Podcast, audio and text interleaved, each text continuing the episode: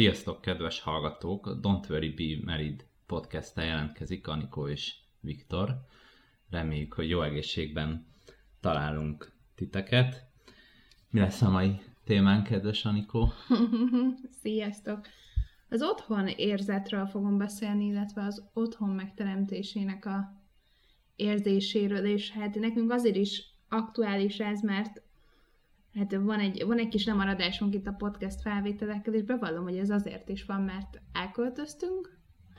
Elspoilerezted. Ide kell majd rakni a, a hangos tapsolást, és, és hát az van, hogy nekem még nem nagyon ment át a, a lelkemen, hogy, hogy itt podcast felvételeket csináljunk, valahogy ennek csak így a héten éreztem az első pillanatait, amikor úgy voltam vele, hogy igen, igen, talán ebben a lakásban, ebben a lakásban is van kedvem felvenni.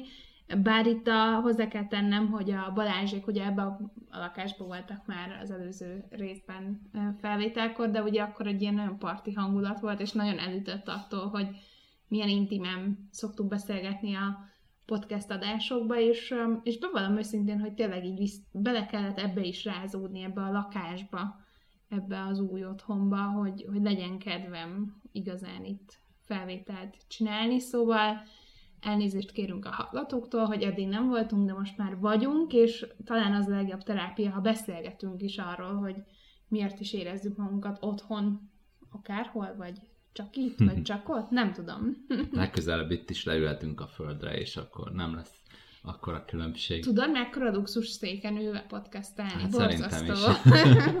Nehezen is viselem. Rengeteg szék van itt, szóval ez, hat szék van ebben a helységben, komolyan ez elképesztő.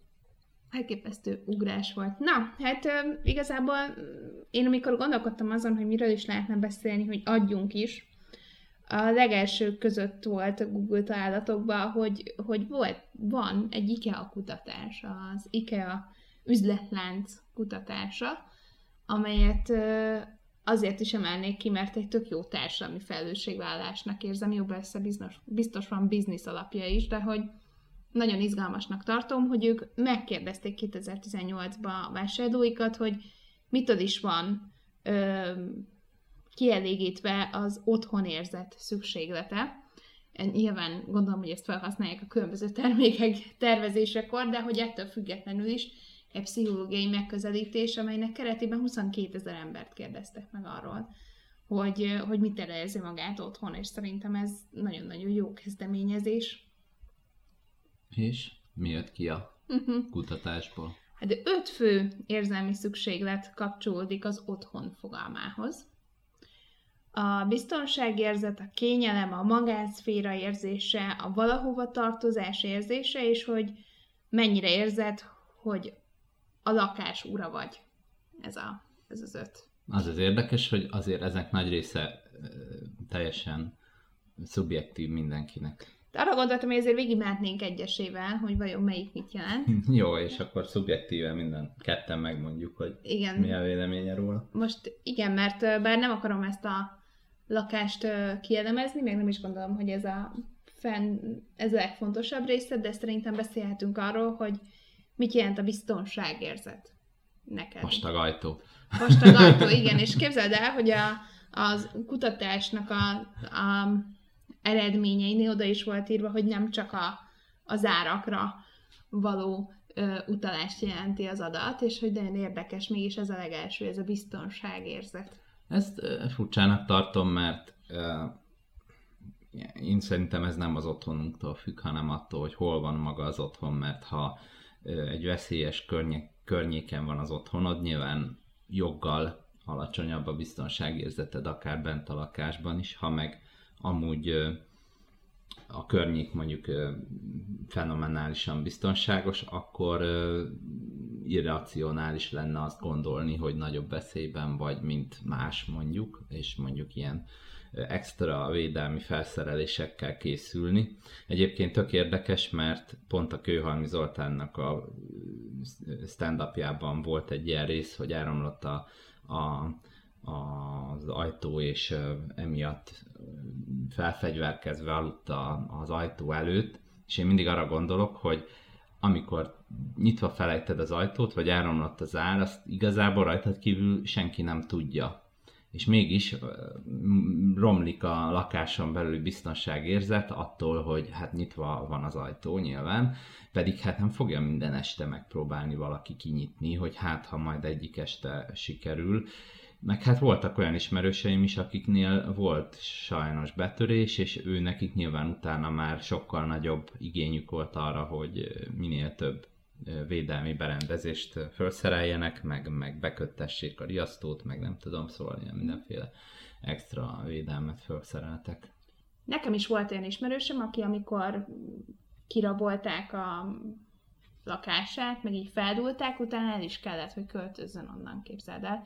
De annyira összecseng a kutatás eredménye azzal, amit mondasz, mert volt a 22 ezer ember válaszai között egy olyan is, amely arra vonatkozott, hogy az emberek kétharmada inkább egy kisebb, de jobb elhelyezkedésű lakásban lakik, mint egy nagyobb, de rossz elhelyezkedésű lakásban, és én ezzel borzasztóan egyetértek, és nagyon izgalmas lesz, ha majd egyszer lakást fogunk vásárolni, hogy nekem igenis fontos, hogy jó környéken lakjak, és hajlandó vagyok emiatt mondjuk tényleg akár egy kis szabányi, vagy egy nem tudom, spájz méretű lakással, vagy kisebb lakást venni, hogyha jó környéken van az ember, és ez egyébként nyilván nagyon kellemetlen, meg nehéz, mert mi számít jó környéknek, főleg Budapesten, de, de azért ez a biztonságérzet szerintem nagyon fontos, amit mondtál, hogy egy lokális vonalon is lehet az embernek biztonságérzete. Én nem tudom, például sokszor eszembe jut, hogy tudnék-e kertesházban lakni.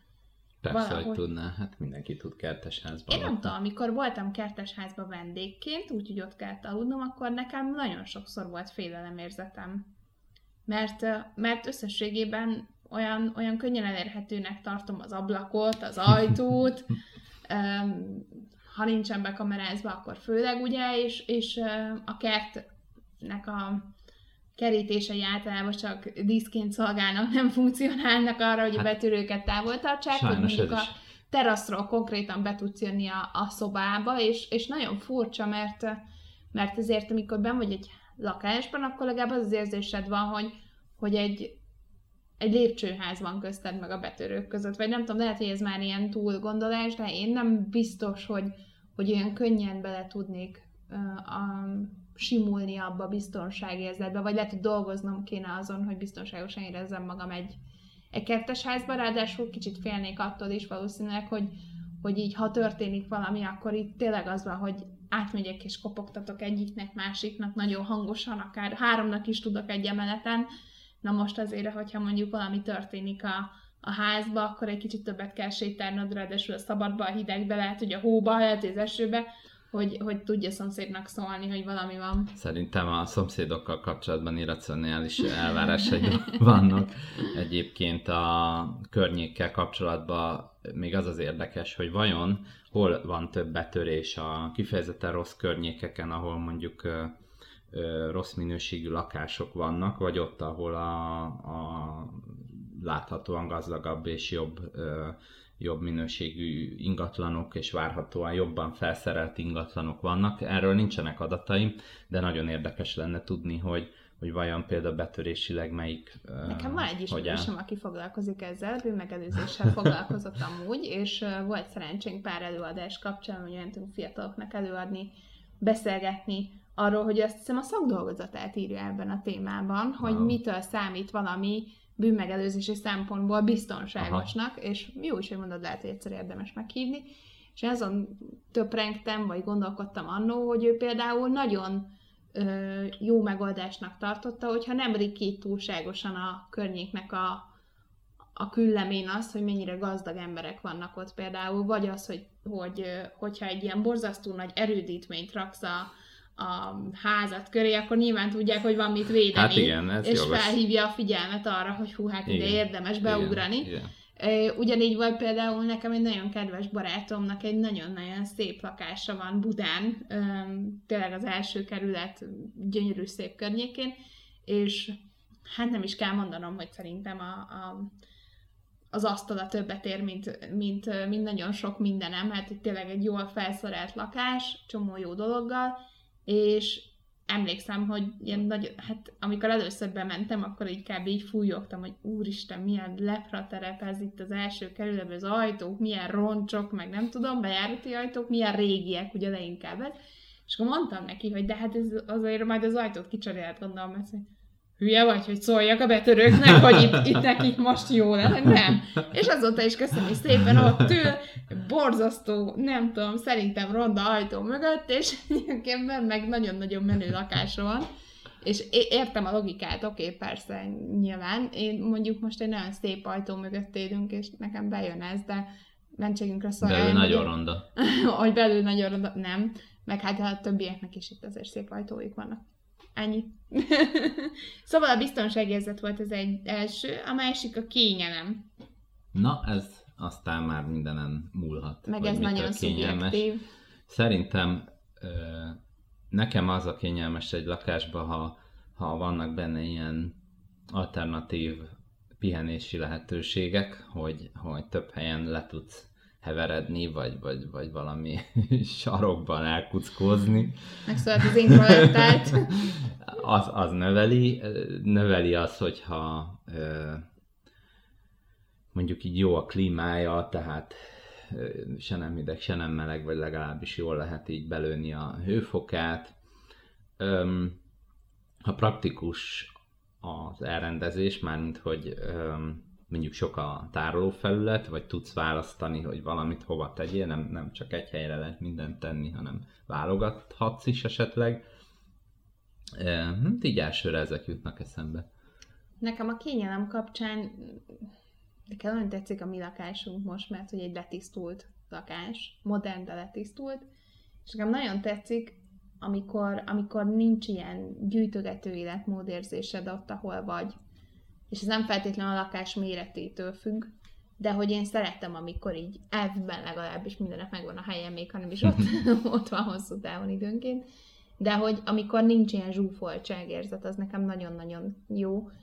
Jó kávéfőző nélkül nem szeretnék élni, az nekem nagy kényelem, amikor reggel felkelek, és finom kávét iszok, és nagyon nyugos tudok lenni, ha nem volt finom a kávém valamilyen oknál fogva. Ott kényelem nekem az, hogy találjak egy kuckót, ahol jól tudok olvasni például, az nekem nagyon-nagyon-nagyon-nagyon fontos, mert az ez egyébként függ a fényektől, meg a jól tudok ebbe kuckózni a kanapétól kezdve sok mindentől. Jelezném, hogy olvasó sarkom még nincs, de egyszer majd költözök egy olyan lakásba is, hogy lesz. Szóval mm, ezek azok, amik, amik adnak, és nagyon furcsa, mert ahogy kimondtad, hogy a hőérzetnek a megadása, hallod, tényleg. tényleg.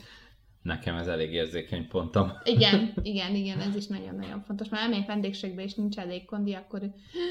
Viszont a zsúfolt vagy nem zsúfolt, az nekem nagyon relatív, mert Azt tudom. vannak ezek a tipikus polgári lakások Budapesten, és hát vidéken is nyilván, ahol egy élet, vagy akár több élet a nagyszülők életének a tárgyai ott vannak, és ki van pakolva, és hanglemezeket látsz, ezer éves könyveket, tárgyakat, nyaralásokról gyűjtött emlékeket, és akkor néha, ha így belépek egy ilyenbe, akkor nagyon érdekel az egész, hogy hú, milyen jó, hogy ennyi minden van itt, és ez, ez egy ilyen töltés ad, ad hogy, a, hogy, hogy ott van az élete a, a bent élőknek, hogy így meg kicsit meg tudod ítélni, hogy ki ez, aki itt él.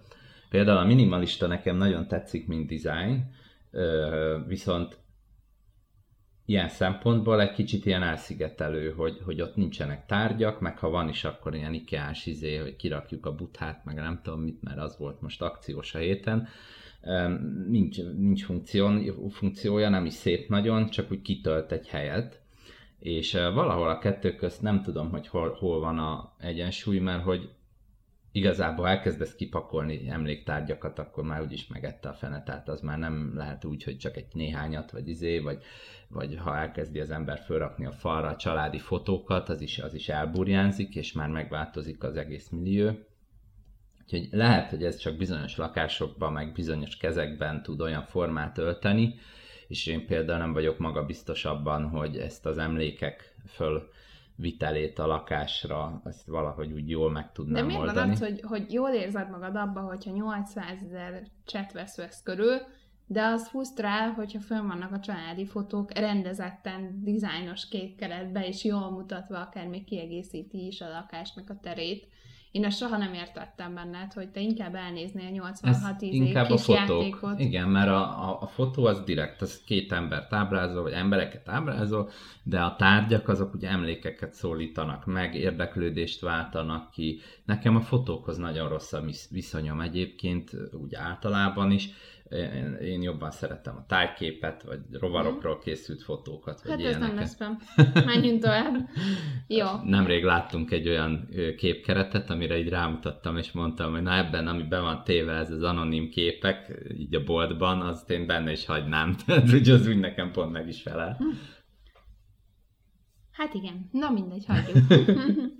Jó, akkor a kényelmet azt uh, szerintem kibeszéltük. A magánszféra érzése a következő, az, hogy ugye el tudsz-e bújni a világ elől úgy, hogy, hogy nyugodtan vagy hagyva, meg van magánszférád. De olyan érdekes, mert hogy a magánszférát időnként én meg tudom élni úgy is, hogyha csak mellettem ülsz.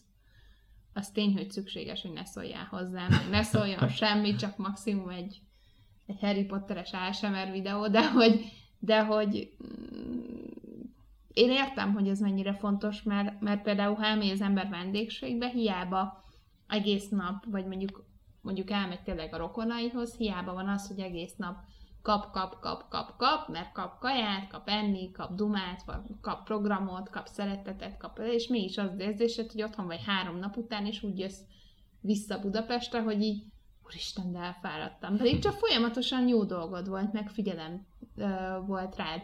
De ebben mondjuk, nem tudom, napi két óra benne lenne, amin egy kicsit békén hagynak, akkor lehet, hogy kevésbé lennél fáradt. Ez, uh, én izgalmasnak tartom, én nagyon szeretek idegen helyen lenni, akár úgy, Ideig, hogy, óráig. hogy, hogy odaengednek, tehát hogy, hogy nincs ott a gazda, hanem mit tudom én, egy szállás, vagy valamilyen okból csak én vagy mi vagyunk ott.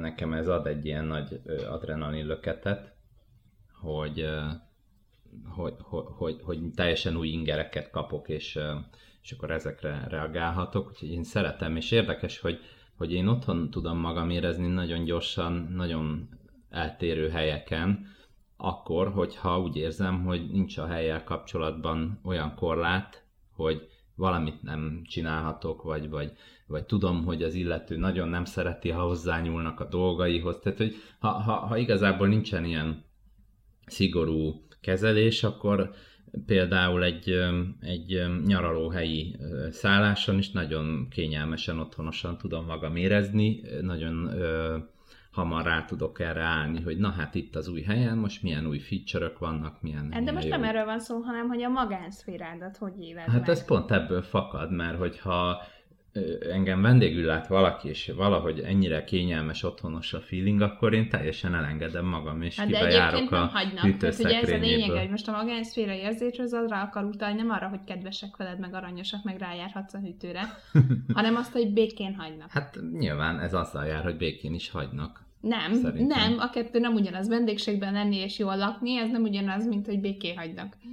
És nagyon nem ugyanaz a kettő. Hát gondold el, hogy milyen Nem biztos, ö, hogy értem. tortúra, tortúra embereknek, mikor hazamennek a rokonokhoz karácsonykor. Hát mindenki úgy jön haza, mint aki agyon Hát jó, de itt kétszer. ebbe a felmérésben otthonokról Hát volt ebben, szó. ebben igen, de senki- én most a vendégekről beszélgettem, Mhm. vagy vendégségről. A magánszférádat hogyan tudod te megélni? Mik azok a pillanatok, amikor azt mondod, hogy, hogy igen, most úgy, úgy magánszféra Mhm. Én nem tudom itt el, elkülöníteni, úgyhogy mesélj te erről, mert nekem nem válik el. Amit elmondtam, az Nekem, azt a, nekem az, hogy időnként nem szólnak hozzám. De nem vagyok egyedül, nagyon érdekes. Én akkor tudok nagyon jól lenni, ha nem vagyok egyedül a lakásban, de nem szólnak hozzám egy kicsit, azt, és hagynak olvasni, ezzel el tudok, el tudok lenni, és tudom érni a magánszférámat. Ugyanez, ha mondjuk rajzolok.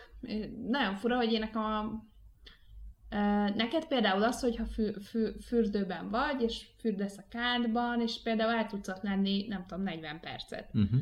Hát én nem, én 15 perc után kiugrik a szívem, hogy forró a víz, Hát nem kell annyira forró tenger. és már, és már, hát akkor megfázok, de hogy, de hogy én úgy nem tudok úgy meglenni, hogy különösebben nem megy semmi körülöttem, csak úgy vagyok a csöndbe, az, az, az nem.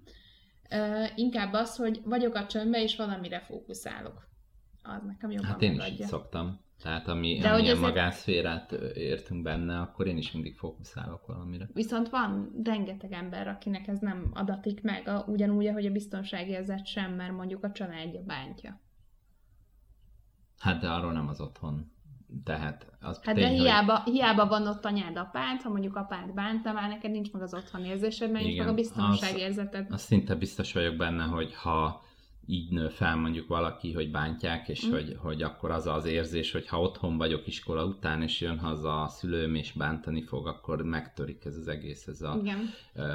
És, és szerintem pont ők azok, akiknél jobban kijön az, hogy majd én teremtek magamnak, hogy, Hm? hogy, hogy például bennem nincs annyira ez az igény, hogy nekem meg kell teremtenem az otthont, hanem, hanem ha nagyon ideális körülményeket látok, mint egy macska, akkor így megtalálom magamnak a kényelmi pontot, és Hm. akkor ott elheveredek, vagy, vagy Tök jó. valamit elkezdek ott csinálni, és lehet, hogy pont akinek ez ilyen nagy vágya, hogy megteremtse, az, az pont abból indul ki, hogy, hogy, hogy ellen pontot képezzen az, annak, amiben felnőtt. Szerintem a másik ilyen nehéz szituáció, mondjuk a, a, az a magánszféra kapcsán, amikor ugye megszületik a gyerek. És akkor sok szempontból megszűnik a magánszféra is. Mert a gyerek nem kérdezi meg, hogy bemelte utánad a WC-re, az bemegy. Vagy nem kérdezi meg, hogy apa milyen napod volt, ha nem mondja a sajátját, vagy már a fejeden van, csúszdának használja a lábadat, és közben nem tudom, sikítozik. Nincs az, hogy nyugodtan fekszel a kádba, és fürdesz, mert kívülről hallod a folyamatos nem, nem, nem, nem, nem tudom, dumálást, meg csiripedést, meg stb. Hogy az a, lehet, hogy ez az általános csöndérzet az ugye eltűnik. Szerintem legalábbis a kutatás alapja, alapján, hogy ez ennyire elől van, ez a magánszféra érzése, hát konkrétan csak a kényelem és a biztonságérzet előzi meg, ezért így értem, hogy mondjuk egy családban, ahol, vagyis én családnak tekintek egy férj és feleséget is, egy családban, ahol megjelenik a gyerek, ott mennyire rontja az otthonérzést, és mennyire tudja egyébként mondjuk frusztráltán tenni a másikat, mert nem, nincsen otthonérzése. Ja, ezt, ezt jó, hogy felhoztad, mert nekem az a véleményem, olvastam egy darab nevelési tanácsadó könyvet eddig életemben. De milyen érdekes volt, hogy azok, akik mond, akiknek tetszett a gyereknevelésük, azok azt ajánlották, hogy én semmit nem olvastam el, csak, és borögtünk, hogy hát most olvassam. Lehet, Akkor hogy erről egyszer csinálunk egy külön podcastot. Elolvasom én is a könyvet, és írunk És csak csinálunk. Uh-huh. Szóval, hogy ott is az a határoknak a kiépítése, megtanítása a gyereknek, az így az otthonra is kiterjed, és ott főleg az otthon az olyan szempontból jött elő, hogy van-e este olyan időzóna, amikor nincs már gyerek. Uh-huh. Mert ö, ö, ugye ez a franciákról szól, ez a könyv, és a francia, a francia nem, harap a, családokban. nem harap a spenó című Igen, ez az a szó. könyv.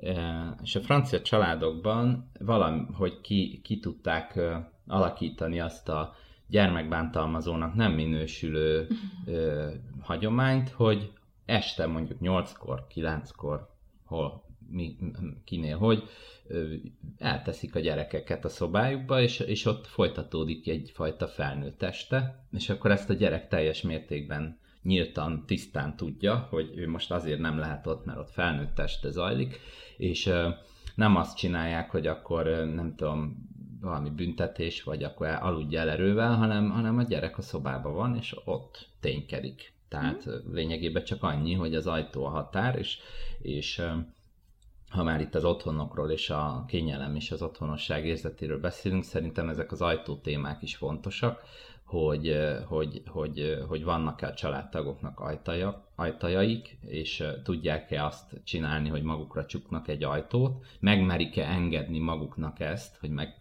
becsukjanak egy ajtót maguk mögött, mert már nem is emlékszem melyik filmben, talán a terápia film sorozatban Igen, volt egy olyan, olyan páciens, akinél ez volt az egyik gond, hogy nem voltak ajtók, mert valamiért a építkezés során nem rakták föl, és egy csomó ajtó hiányzott a házban, és úgy éltek, hogy nem voltak ajtók, és ennek kemény pszichológiai következményei voltak. Úgyhogy erre az otthonérzetre, a, a privátszféra érzésre én úgy gondolom, hogy abszolút kihat, hogy használjuk az ajtókat, és milyen kultúrával A kultúra alatt pedig azt értem, hogy én például, ha lesz gyerekem, én szeretném, hogyha az én részemről is tiszteletet tudnék azzal kifejezni, hogy én mindig kopogni fogok az ajtaján. Hogy ez nálunk... Egyet kopogsz és berontasz. Igen, értezte engem, de nem. Nem, majd mondom, hogy Penny, Penny, Penny, Penny, Penny. nem, ö, egyszerűen az van, hogy, hogy én nagyon fontosnak tartottam azt, hogy nálunk ez részlegesen valósult meg, hogy valamikor tök tiszteletben volt tartva, valamikor meg abszolút nem, teljesen következetlen volt, és, és nekem mindig nagyon jó esett, és az édesanyám rendszeresen kopogott, mielőtt bejött, ha véletlenül be volt csukva az ajtó. Britka volt, szóval szerintem ez is tök fontos volt, hogy, hogy érez, érezték, hogy akkor van csukva az ajtó, amikor én be akarom csukni. És ez, ez nagyon jó. Általában nyitott ajtó volt mindenhol. És, és például a, a, a, a nevelőapámat, hogy tudom, hogy őt, őt akkor az frusztrálta. Hát, és ezért úgy be, berontott, vagy tényleg ez a egy kopogás és bejött, és ugye ez nagyon kellemetlen, és emlékszem, hogy mikor ben vagyok a szobámba, is hallottam, hogy na közeledik, és tudtam, hogy nem lesz az, hogy kopogtatok tisztességesen, csak beront. És, és nem arról, hogy valami rosszat csinálna az ember, de most gondolod, egy olyan extrovertált gyerek, mint én. Azt mondom, hogy becsukom az ajtót akkor mennyire igényelhettem, hogy hagyjanak már békén. Igen, de az a baj, hogy itt családban is biztos ez tűnik föl, főleg ha amúgy nem szokás, Igen. mert szerintem, hogyha a gyerek így nő föl, akkor nem fog nagyon fura lenni neki se az, hogy nyitva van, se az, hogy be van csukva, de tegyük fel, hogy sosincs becsukva, és valaki becsukja, akkor már minden, hogy hú, most igen. drogozol, vagy nem tudom, igen, valami, igen, valami szörnyűség zajlik igen. a ajtó mögött. Pedig én valószínűleg az volt, hogy épp megkaptam az új Harry Pottert, és igen. mindenki hagyjon békén, mert Vagy te akartad, hogy a bömbölő heavy metált, amit rengeteget hallgattál, Fú, azt ne én, én, jártam úgy egyszer, nem vagyok rá büszke, én Eminemet hallgattam, ami borzasztó hangosan, és hát mint egy jó, nem tudom, 11 néhány éves lány, én nyomtam kapusztis pulcsiba, az angolnak nem nevezhető kántálásommal nyomtam a Körülbelül Bikicsunájban a 8 mérföldnek a filmzenének a,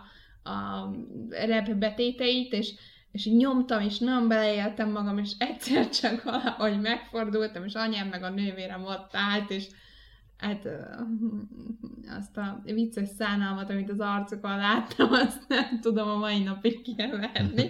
Úgyhogy én nagyon tiszteletben tartom, amikor például látok olyan fiatalabb rokont, aki biztos mindenki csinált ilyet, hogy hogy a hajszállítót így az arcához lebed, és akkor olyan, mint a klippekben így száll a haja, és akkor úgy szórakozik a tükör előtt, és akkor volt olyan, hogy fiatalabb rokont láttam, így és ilyen hátrébb is sonfordáltam, én tiszteletben tartom ezt, tehát ez menő dolog, akkor épp klipforgatás van agyba, de úgy már valaki bejöjjön azzal, hogy kiröhög. szóval, ez igen. Na, nem is gondoltam volna, hogy erre a magánszféráról fogunk ennyit beszélgetni. Nekem de... is eszembe jutott még egy dolog. Uh-huh. Én a magánszférához teszem a vendégeket, uh-huh. hogy amikor vendéget hív az ember, és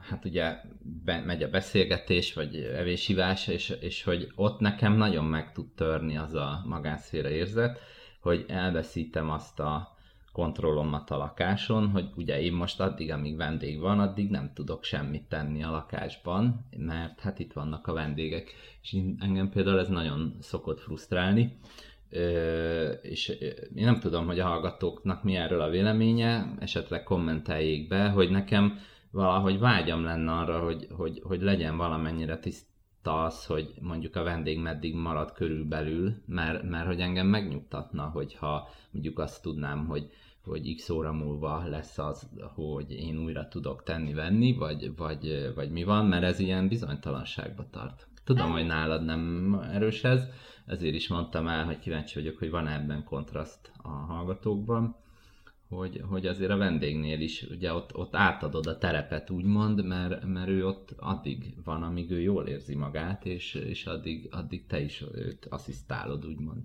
Jó, ezt el tudom fogadni, én nem érzem így, de megértem. Jó, a negyedik érzés, ez a valahova tartozás, mennyire fogadnak el azok, akik veled élnek. És erről eszembe is jutott egy Szabó Magda idézet, amit nem eszembe jutott, csak megtaláltam, és most felolvasom. Minden ilyen tudjuk, hogy az otthon nem csak a négy falat tárgyakat jelent, az otthon menedék. És Nekem ez nagyon-nagyon-nagyon tetszik, nem csak azért, mert Szabó Magda mondta, egyébként Stephen King is jót mondott ezzel kapcsolatban. Na. Az otthonod ott van, ahol valaki szeretné, hogy tovább maradj. Ez érdekes. Uh, illetve Mára írta, hogy egy lakás értelme nem a bútorok, hanem az érzés, amely eltölti ott az embereket. Szóval, hogy igen, ezt el tudom képzelni, ez a valahova tartozás érzése, ez a menedék érzet, amit, amit valószínűleg ott tudsz csak megkapni, amit otthonodnak hívsz. Na, ez ebből a, azt hiszem a Máraival értek legjobban egyet. Igen. Mert lehet, hogy több otthonod van életed során, valószínűleg, mm. és nem ugyanúgy fogsz mindegyikhez kötődni, és, és például ugye a gyerekkori az, az, az egész más. Tehát, Én fel is írtam ide egyébként a haza és az otthont ilyen egymással szemben állítva, mert ez egy nagyon fontos kérdés, hogy főleg a, én most, bocsánat, én ugye vidéki vagyok, és így tudom mondani, hogy elmegyek haza, de mégis a budapesti lakást érzem az otthonomnak. Hogy ez milyen érdekes, hogy aki mondjuk várost vár, de nem, ezt nem városon belül is így van, hogy a szülő családoddal lévő otthon, az valahogy mindig hazamarad.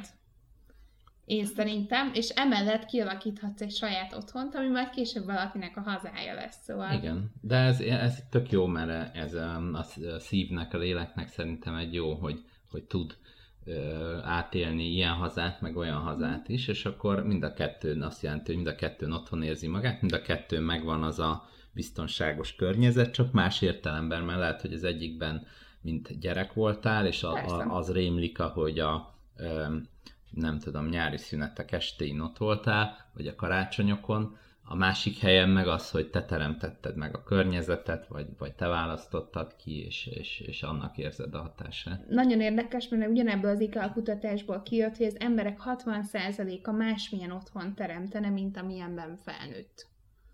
És Egyébként engem nagyon elszomorított ez a dolog, mert most a másmilyen otthon az nem biztos, hogy azt jelenti, hogy ütötték, verték, hanem csak uh-huh. nem tetszik mondjuk a szüleinek a stílusa, uh-huh. vagy uh-huh.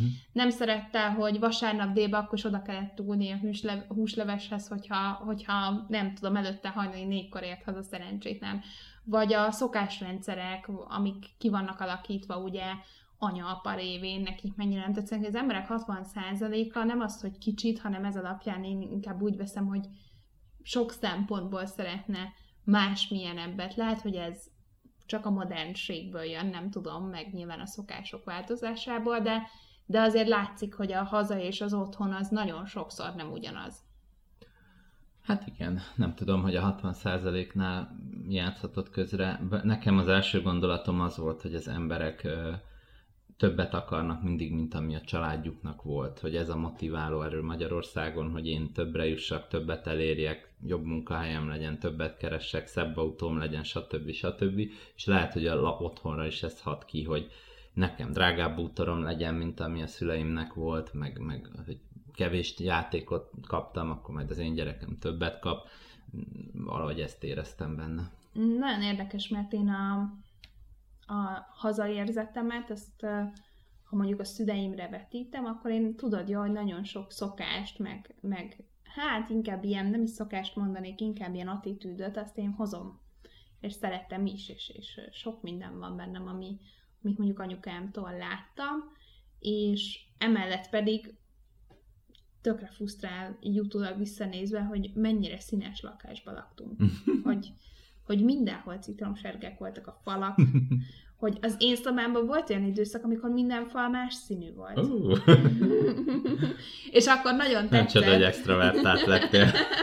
De komolyan, hihetetlen. De egyébként akkoriban borzasztó jól nézett ki, meg modern volt, most meg már úgy hogy úristen, hogy bírtam a citromsárga fal, és akkor az egyik falon volt egy nagy tükör, egy ilyen tükörfal volt konkrétan, és az meg narancsárga, szóval nem nagyon sok szín volt, tehát hogy nyilván ezt nem szeretném, nem szeretnénk ennyire mintás kanapét se, de nyilván ez csak stílus kérdése, és ugye én szerintem ez a, a másmilyen otthon teremtene, mint amilyenben felnőtt, ez, ez azt is jelenti talán, hogy, hogy, hogy tényleg ezek a szokásokkal kapcsolatban is mennyi minden van, hogy nem ennyi csak, hogy na nekem más színűek lesznek a falaim, hanem hogy vannak szokások, amiket jó felülírni. Kicsit összekavarja már az agyunk ezeket, Igen. hogy mi volt rossz, meg miért volt rossz, és akkor azt hiszük, hogy hogy az volt a baj, hogy nem tudom, citromsárga a fal, pedig hát az, az már csak egy, lehet, hogy egy olyan dolog volt, amit te máshogy csináltál volna, de nyilván nem múlt rajta igazán semmi.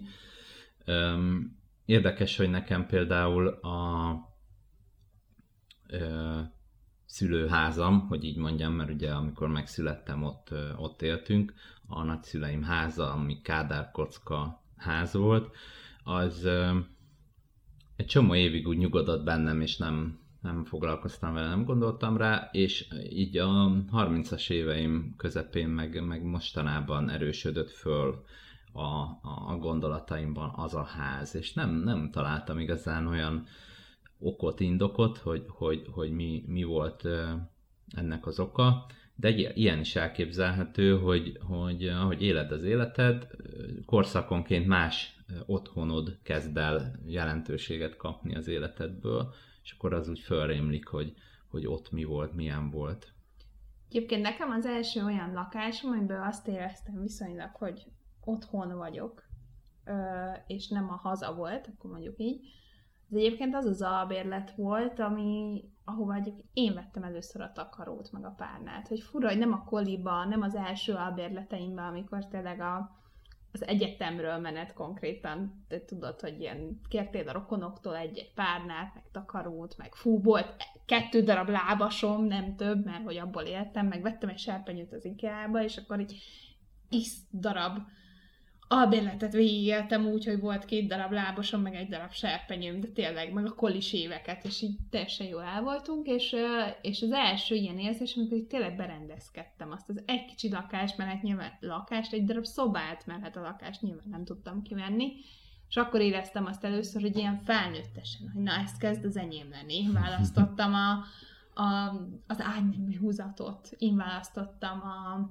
nem tudom, a sajtreszelőt, mert most már nem kölcsön kértem a koliba, hanem akkor volt egy saját, és az volt olyan, amikor így azt éreztem, hogy az első felnőtt lakás, és a valahova tartozás is ott egy kicsit meg tudott valósulni, mert nagyon tündérvirágszál lakótársaim voltak, és akkor ott tényleg azt éreztem, hogy hazamegyek, és mondjuk nekem kicsit rohanós volt az élet itt 18 utáni családilag, és valahol ott találtam meg, de én nekem ott benne volt a kontroll is, nem csak az, hogy nagyon kedvesek voltak a lakótársaim, mert gondolom, hogy a lánykoliban is nagyon kedvesek voltak, de hogy ott volt az, amikor tényleg úgy éreztem, hogy hazajövök, az én cuccaim vesznek körbe, és átmegyek a szobába, akkor el tudom mondani, hogy, hogy milyen napom volt, és nekem az nagyon komoly ilyen felnőttségérzet volt. Szerintem a valahol a tartozáshoz um, nagyon nehéz megteremteni egyébként, és nagyon nehéz időszak, amikor mondjuk az ember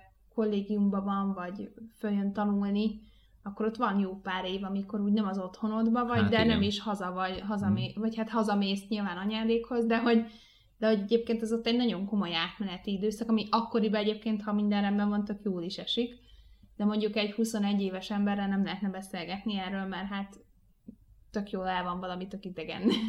Én sose voltam kollégista, és nekem van egy ilyen nagyon szubjektív képem erről, hogy a kollégium az valamilyen mértékben önállóságra is nevel, de aztán észrevettem az ismerőseimnek a sztoriain, hogy már úgy ettek száraz tésztát, hogy meg se főzték.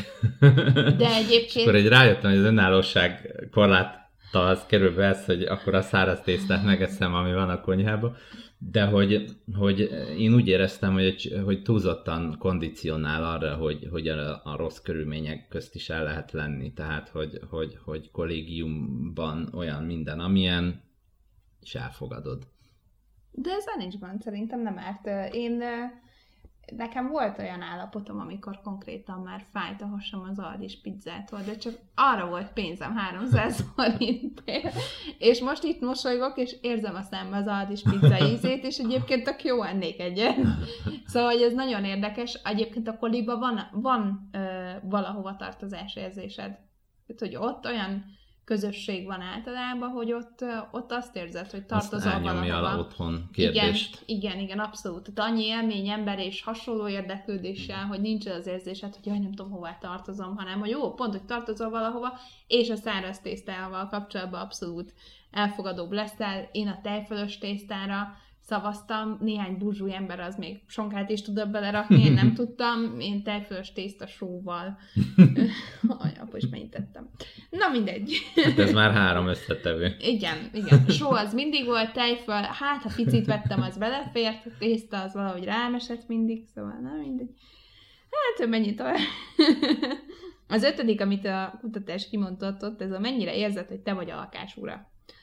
Ez nem tudom pontosan mit jelentett, mert hogy nem írták, de én abszolút a takarításra vezettem. Hát aki a ura, az, az takaríthatja, igen. Hát de nem, a tak- nem arra gondolok, hanem hogy vajon például tudsz-e a háztartási teendőkön úrá lenni? Mert ha nem, mert van három gyereked, meg van egy, nem tudom, 200 négyzetméteres házad, akkor el tudom képzelni, hogy fusztrált leszel akkor is, ha jó fej a férjed, ha nem fogják kirabolni a házat, ha van egy jacuzzi a kertbe, meg még időnként két órára egyedül is hagynak, de egyébként nem érsz a végére se a porolásnak, se a, a nem tudom, a teregetésnek, se a mosásnak, se a szárítógépnek, se semminek, akkor el tudom képzelni, hogy mindezt felül tudja írni, mert hát maga a lakással kapcsolatban néha az érzésed talán, hogy kisebb káosz. Most nagyon kezd már elterjedni a takarító, és nekem olyan meglepő, hogy az emberek ilyen könnyen átálltak erre. Pont ez a pont magyarázza, hogy, hogy, hogy nem érzik úgy, vagy most már kezd ez halványulni, hogy az én házam, az én várom, tehát hogy akkor ne jöjjön oda már valaki pirike, hogy akkor majd, majd ő, ő kitakarítja, és nem is tudod igazán, hogy mit csinál, vagy állsz mellette, és folyamatosan nézed, de alapvetően nem is tudod, mit csinál, és hogy ezt így az, az otthonodat más kezébe adod végül is arra, arra az időre, amíg kitakarítja. Biztos, hogy, hogy egyébként amikor kész van, és úgy érkezel, hogy na, itt van szép, és nem tudom, két hétig bírja, az, az jó érzés lehet, de de, de a, a pont ez a pont, amit mond, hogy, hogy akkor igazából kicsit olyan nem tudom, csak ott laksz feeling van, nem az, hogy te gondozod a lakást. Én nem tudom, én azt látom, nekem is most több ismerősöm egyébként megtakarítót hív. Nekem az az érzésem ezzel kapcsolatban, hogy én most egy ekkora lakást takarítok, ami nem igaz, mert hogy takarítunk. És nekem ez belefér. De el tudom képzelni, ha mondjuk lenne egy kisgyerek, akinek még nem tudom beállítani a életritmusát az első fél évben, akkor nagyon nagy segítség lenne, és mivel nekem nincs rokonom itthon, mert én például akiknek segítenek a nagyszülők, hát a nagyszülő mibe tud segíteni? Nagyon sokszor abba, hogy főz egy adag kaját áthozza, hogy nem tudom, hogy kitakarít helyette, tehát nyilván ezek, ezek tök operatívan fontos feladatok, de lehet, hogy az első fél évben egyébben azt mondanám, hogy, hogy valaki jöjjön ide takarítsa, mert tényleg nincs kedvem portörölni, mert nem tudom, álmos vagyok, mentálisan nincs rá időm, energiám. Ezt el tudom fogadni. Az fura, hogy az én generációmnak az, hogy takarítót hívok, az szinte már-már ilyen természetes. Tehát az én 20-as, 30-as ismerőseim között ez így valid, és azért érdekes, mert hogy előbb felkérnek egy takarítót, mint hogy megkérjék a férjüket, barátjukat, hogy akkor tessék takarítani velem együtt, vagy mosogassunk ugyanannyit az nem, inkább kifizet egy x ezer forintos takarítónőt.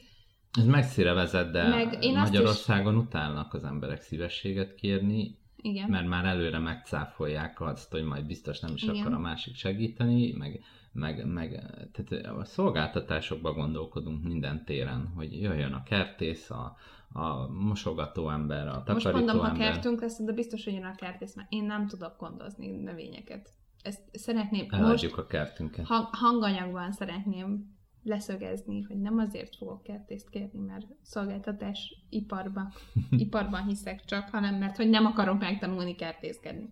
Na, de értem, mit mondasz egyébként. Én úgy vagyok ezzel, hogy nekem egy kicsit olyan érzésem van, de ez lehet, hogy még a vidékiségemből van, hogy annak nagyon takarítója, akinek egyébként annyira fontos dolga van, hogy erre már nincs ideje. Ja, de ezt mindenki állítja magáról, hogy Igen. neki már arra nincs ideje. Én nálunk, amikor én gyerek voltam, annak volt takarítónője, ahol egy fogorvos, meg egy építész volt a családfő, és annak elhittem, hogy hát köszöni szépen este hétkor hazajön a munkából, nincs kedve már ezzel foglalkozni de valahogy az én generációm, de lehet, hogy ők csinálják jól, nem tudom. Én ezt mindig úgy képzelem, hogy ideális esetben, bár nálunk nincs ilyen, majd lehet, hogy bevezetem, hogy például ha tartasz egy tavaszi, meg egy téli nagy takarítást, arra tök jó, ha valaki átjön segíteni, mert nyilván ezzel napokat el lehet egyébként lenni. De így nem tudom, most én még nem érzem, hogy olyan fontos dolgom van, hogy erre nem lenne időm, meg kedvem.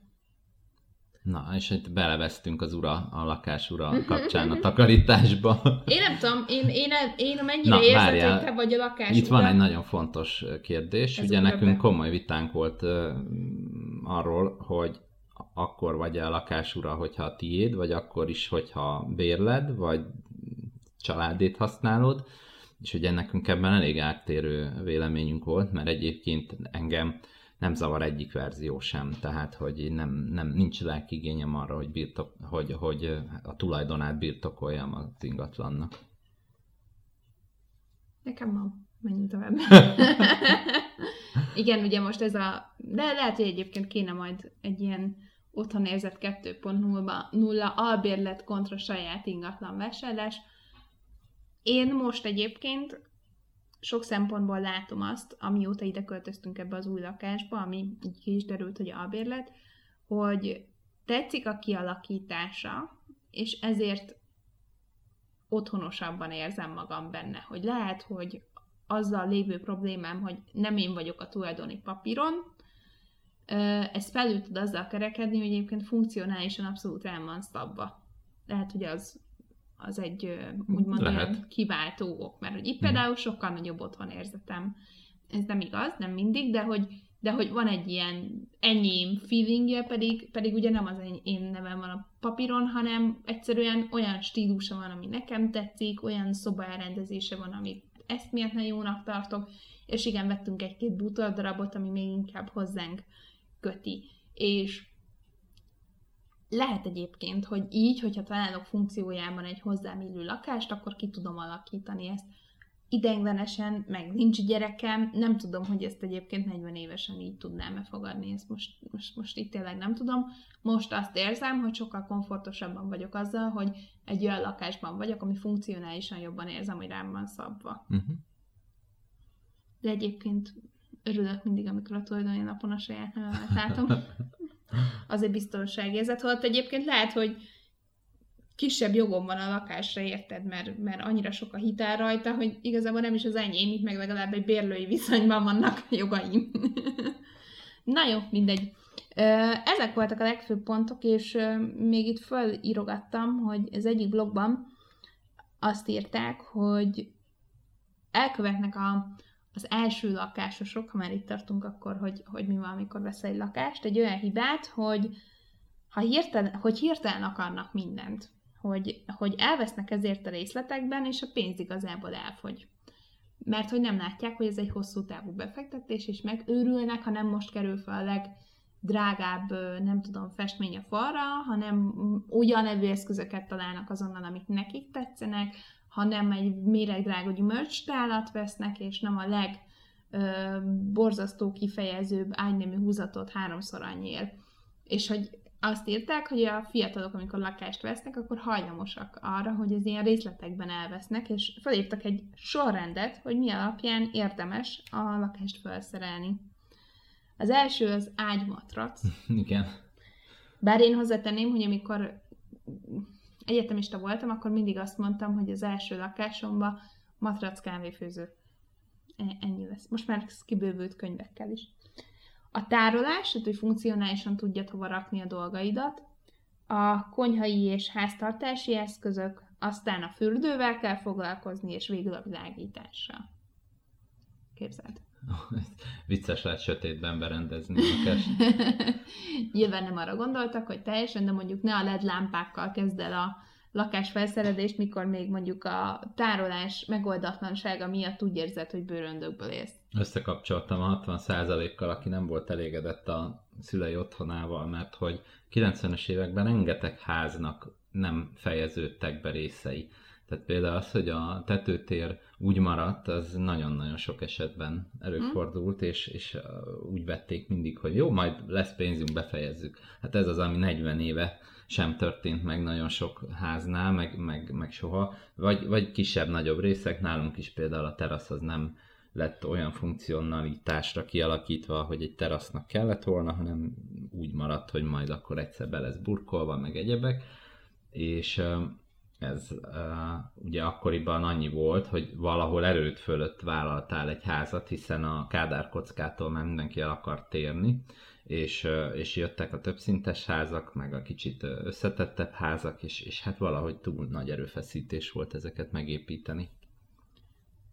Most már így nagyon a végéhez járunk időben, uh-huh. és hát ugye szoktunk ajánlókat tenni, és hát ránéztem a könyvespolcomra, és nekem velem őszintén, hogy nem szigorúan az otthon teremtésről szól, de mégis.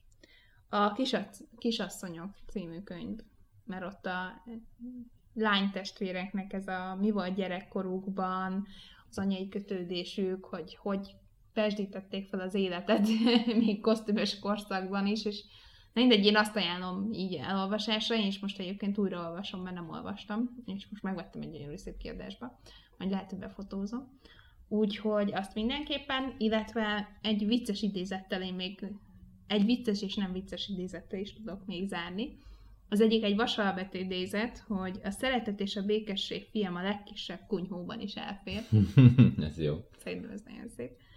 És hát Audrey Hepburn, a stílus királynője azt mondta, hogy egy ház nem otthon, ha a gyereknek és a kutyáknak tilos bemenni a nappaliba. Én ezzel zárnám a mondandómat, ha esetleg bármi véleményetek van, vagy fölvennétek velünk a kapcsolatot, akkor mindenképpen keressetek meg minket a zárt csoportba. Ígérjük, hogy most már jövünk, most már aklimatizálódtunk, most terápiával kibeszéltük az otthon érzetet, úgyhogy most már jó lesz ez, és reméljük, hogy egyre több felületen fogunk tudni veletek találkozni. Hallgassatok minket, ajánljátok a podcastet a barátaitoknak is. Nekem még eszembe jutott egy idézet. Pedig olyan jól lezártam ezt a beszélgetést. Amit mindannyian hallottunk nagyon sokat Györfi Páltól. Maradjatok otthon. Na jó van, sziasztok! Sziasztok!